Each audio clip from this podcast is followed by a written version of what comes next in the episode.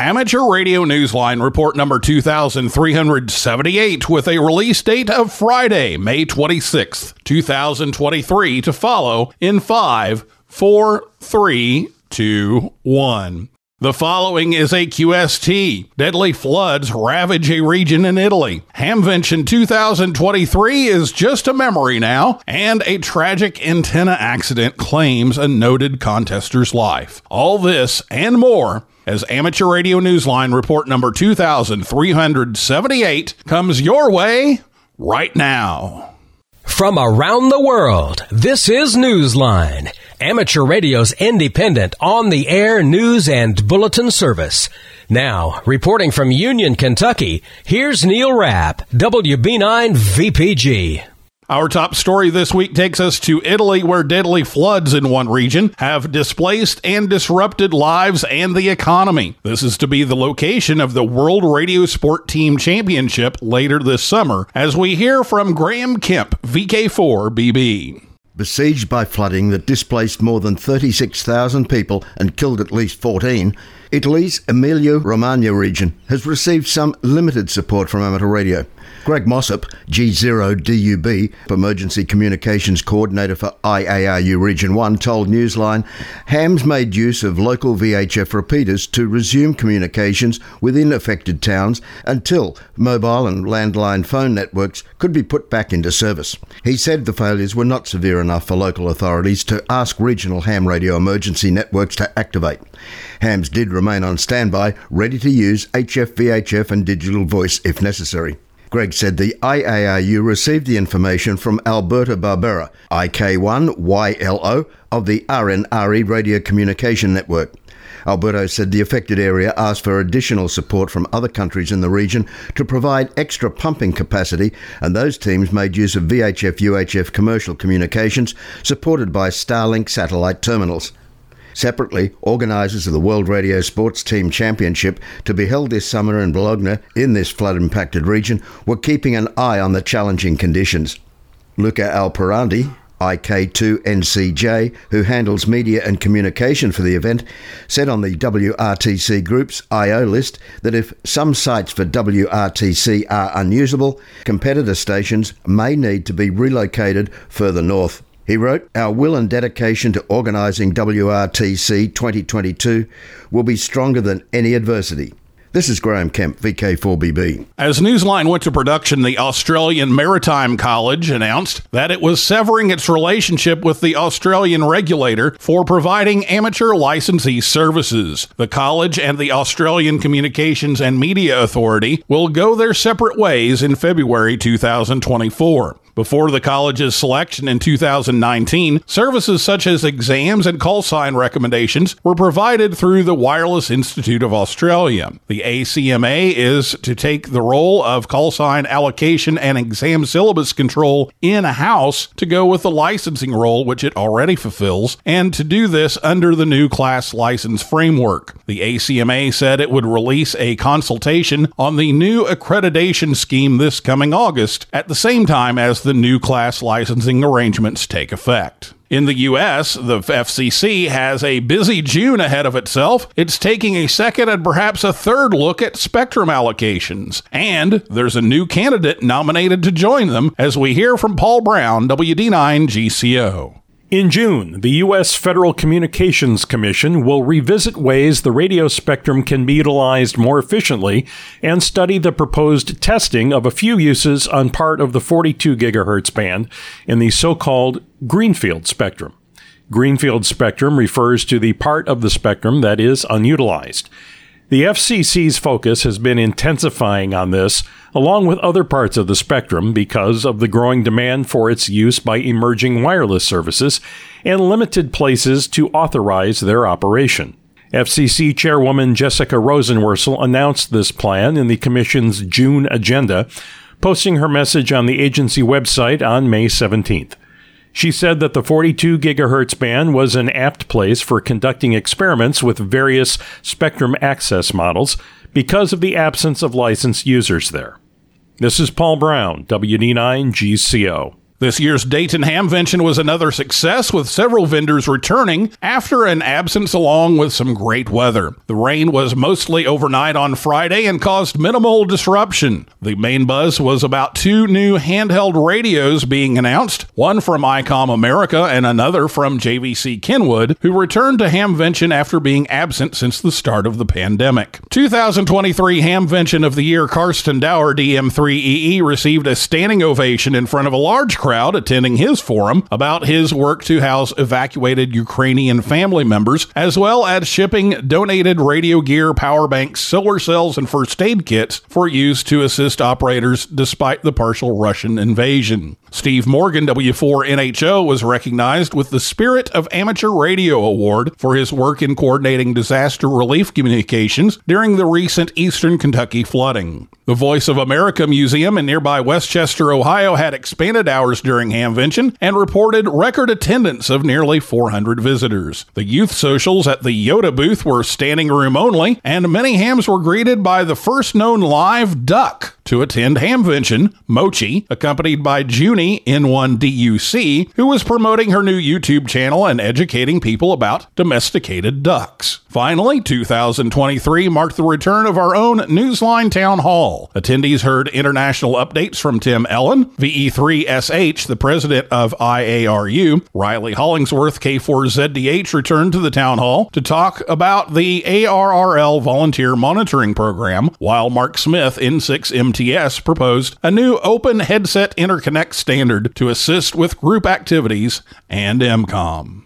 AM radio isn't quite dead yet among those selling cars in the U.S. One car maker has shifted gears into reverse, literally. Here's Kent Peterson, KC0DGY, with an update. In the United States, the Ford Motor Company has reversed an earlier decision to eliminate AM radio in its new cars, trucks, and SUVs. The carmaker's announcement was made on Tuesday, May 23rd, on the heels of a bipartisan bill introduced in Washington, D.C., pressing for AM broadcast radio's retention as a public safety measure. Ford CEO Jim Farley announced on social media that the reversal came after discussions with government policy leaders who believe the elimination of AM broadcast radio in vehicles will cut motorists off from essential emergency alerts transmitted on those frequencies. The CEO wrote on Twitter that all 2024 Ford and Lincoln vehicles would include AM radio. He added, quote, For any owners of Ford EVs without AM broadcast capability, we'll offer a software update, end quote. The update would restore AM functionality. The U.S. Federal Communications Commission has also thrown its support behind the proposed legislation that seeks to halt the trend towards automakers' removal of AM broadcast in U.S. vehicles. The bill, introduced May 17th, is known as the AM for Every Vehicle Act. The FCC cannot regulate what automakers do, but was nonetheless vocal about the value AM radio has to motorists who may need to receive emergency alerts while on the road. Other manufacturers, including Volvo, Tesla, and BMW, have indicated they are dropping AM radio from their new electric cars because of interference between the vehicle's electrical operating system and the AM broadcast band. The Associated Press did not immediately receive comment from the other carmakers. The bill's opponents, including the Alliance for Automotive Innovation, which represents U.S. automakers, called the AM radio proposal unnecessary. They say that the U.S. warning system, operated by the Federal Emergency Management Agency, can also deliver safety warnings by other means, such as FM broadcast, satellite, and cellular networks. This is Kent Peterson, KC0 DGY. Emergency preparedness got a needed boost in South Carolina, and Kevin Trotman N5 PRE has those details. Dorchester County, South Carolina is getting ready for hurricane season on the ground and in the air. High atop a 226 foot tower, members of the county's Emergency Management Office have been installing an antenna system that will allow the county's amateur radio response team a wider communication range with first responders during emergencies. The Hams are members of DART, the Dorchester Amateur Radio Team. County officials told the local CBS TV station that the installation is designed to close a communications gap between Columbia and as far away as Charleston in South Carolina, a need that became apparent after Hurricane Ian struck the region last autumn. As storm season approaches again, the Emergency Management Office is supplementing this antenna work high in the air by taking on some serious training on the ground. Emergency officials will soon be teaching classes to help get more volunteers prepared for their amateur radio technician license. This is Kevin Trotman, N5PRE. Time for you to identify your station. We are the Amateur Radio Newsline, heard on bulletin stations around the world, including the KJ3LR repeater in Bradenton, Florida, on Fridays at 10 p.m.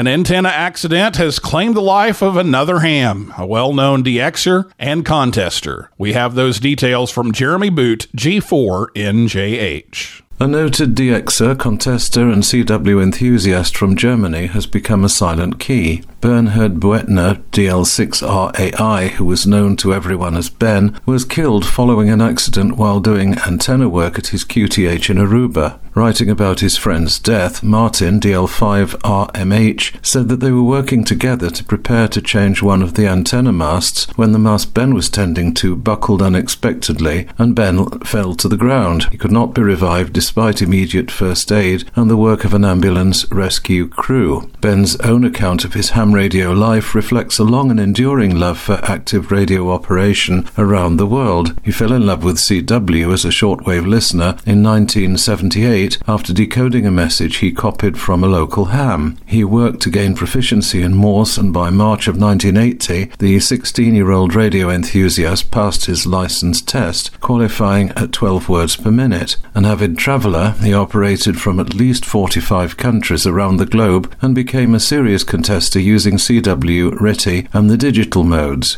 Between 2002 and 2005, he was the WAE DX contest manager for the DARC. From 2007 to 2019, he was president of the prestigious Bavarian Contest Club. He purchased the QTH in Aruba in 2014 from another ham and was operating from there intermittently as P4 stroke DL6RAI or P44X. His widow, widow Louise is also an amateur with the call sign DL2MLU. This is Jeremy Boot, G4NJH. Newsline takes this opportunity to remind listeners to please follow safety precautions always when doing antenna work or any other radio activity that presents a potential hazard such as this. In one Massachusetts community, amateur radio is helping shine a brighter spotlight on a public event for cancer awareness. We have those details from Andy Morrison, K9 AWM. While participants in the annual Relay for Life take thousands of steps around a college athletics track during a two day fundraiser for cancer research, the Mohawk Amateur Radio Club will be taking steps too. These Massachusetts amateurs will be on the air as the two day event steps off on Friday, June 9th at 6 p.m. local time. They will be on the campus of the Mount Wachusett Community College, reaching out globally over the airwaves to raise awareness of the life saving work of the American Cancer Society. The hams will be on 20 and 40 meters during the day and will switch to 80 meters at night.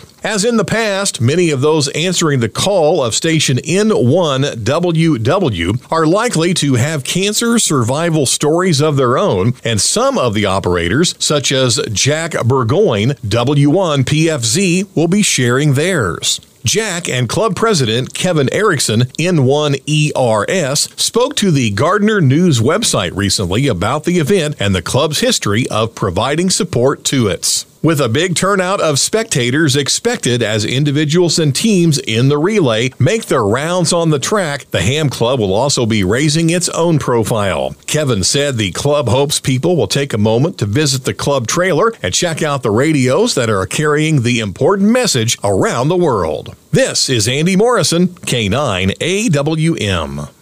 The power of QRP isn't always measured in watts or even milliwatts. Jim Meachen, ZL2BHF, explains. It started as a long ago suggestion from the New Zealand Association of Radio Transmitters, which suggested to IARU Region 3 in 1997 that QRP operation be given its day in the sun literally. Since then, Region 3 societies have helped advance involvement in such QRP activities as QRP field days, QRP contests, instructions for QRP kit building, and publication of articles about QRP operating. That's all about to get even more intense on June 17th, which will once again be QRP Day throughout IARU Region 3. Writing to IARU member societies, directors, and liaison officers, Yuki JH1NBN, Region 3 Secretary, encouraged promotion of QRP operation, particularly when it's highlighted on that day.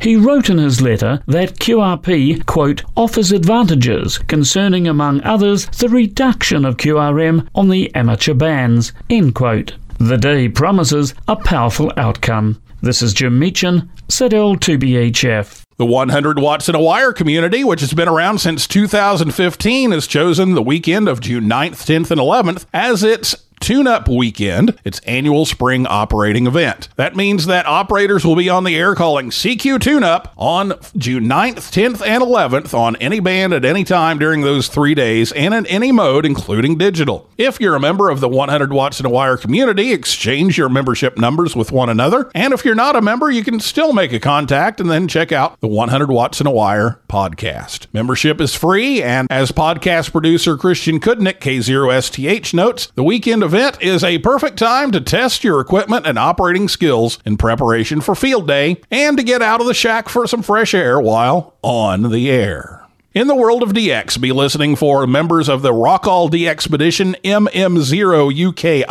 They are hoping to set a new record on the air from the uninhabitable Granite Islet in the North Atlantic Ocean. This rare location has the IOTA designation of EU 189 and is grid square IO 37DO. The team departed for the island on May 25th and will be on the air around the clock using sideband, CW, and FT8 on 40 through 10 meters as well as 2 meters. Details and QSL information are on QRZ.com. We remind our listeners that the window closes on May 31st to nominate a promising young radio amateur for this year's Amateur Radio Newsline Bill Pasternak Memorial Young Ham of the Year Award. Young hams who live in the continental United States have an opportunity to make news of their own in the world. Think of an amateur radio operator 18 years of age or younger, someone who has talent, promise, and a commitment to the spirit of ham radio. Find the nomination form on our website, arnewsline.org under the Awards tab. Time is about to run out. For our final story, we ask you to imagine being missing and lost for three decades. Listen to this story of an older man's 30 year journey back to his family thanks to ham radio. Jason Daniels, VK2 LAW, has his story. For one homeless grandfather from Nepal, this was a homecoming that was three decades in the making with the help of a merchant in a busy Bengali business district and a group of ham radio operators in West Bengal. The man, identified as Bir Bahadur Singh, had been spotted as a vagrant by a Bengali businessman who reached out to the West Bengal Radio Club. He knew the club's reputation for using their wide ranging amateur radio network to reunite family members. Club Secretary Ambarish Nag Biswas of the U2 JFA contacted hams in Nepal who were able to locate the man's village and eventually his wife. They learned that Bir Bahadur Singh had apparently fallen ill 30 years ago while he was transporting his son from Nepal to Delhi. From there, the man somehow disappeared. The son, now grown and working in Delhi, was overjoyed his father had been found so many years later, according to media reports. He'd been coordinating with the Nepal consulate to bring his father home. Ambarish Nag Biswas told the Indo-Asian news service, quote, he never doubted his father and always knew that the man must have suffered some kind of mental illness to have left him alone. End quote.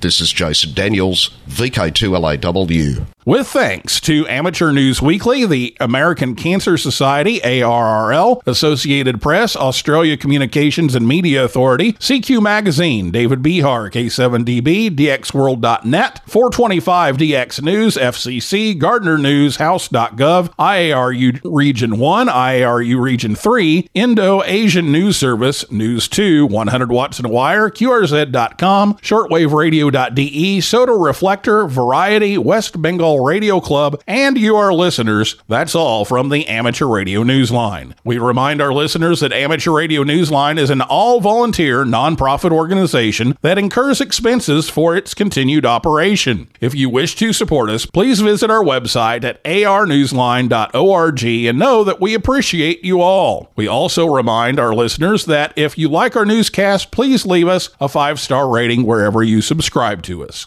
For now, with Karen Eve Murray, KD2 GUT at the news desk in New York, and our news team worldwide, I'm Neil Rapp, WB9 VPG in Union, Kentucky, saying 7 3. And as always, we thank you for listening. Amateur Radio Newsline is copyright 2023, all rights reserved.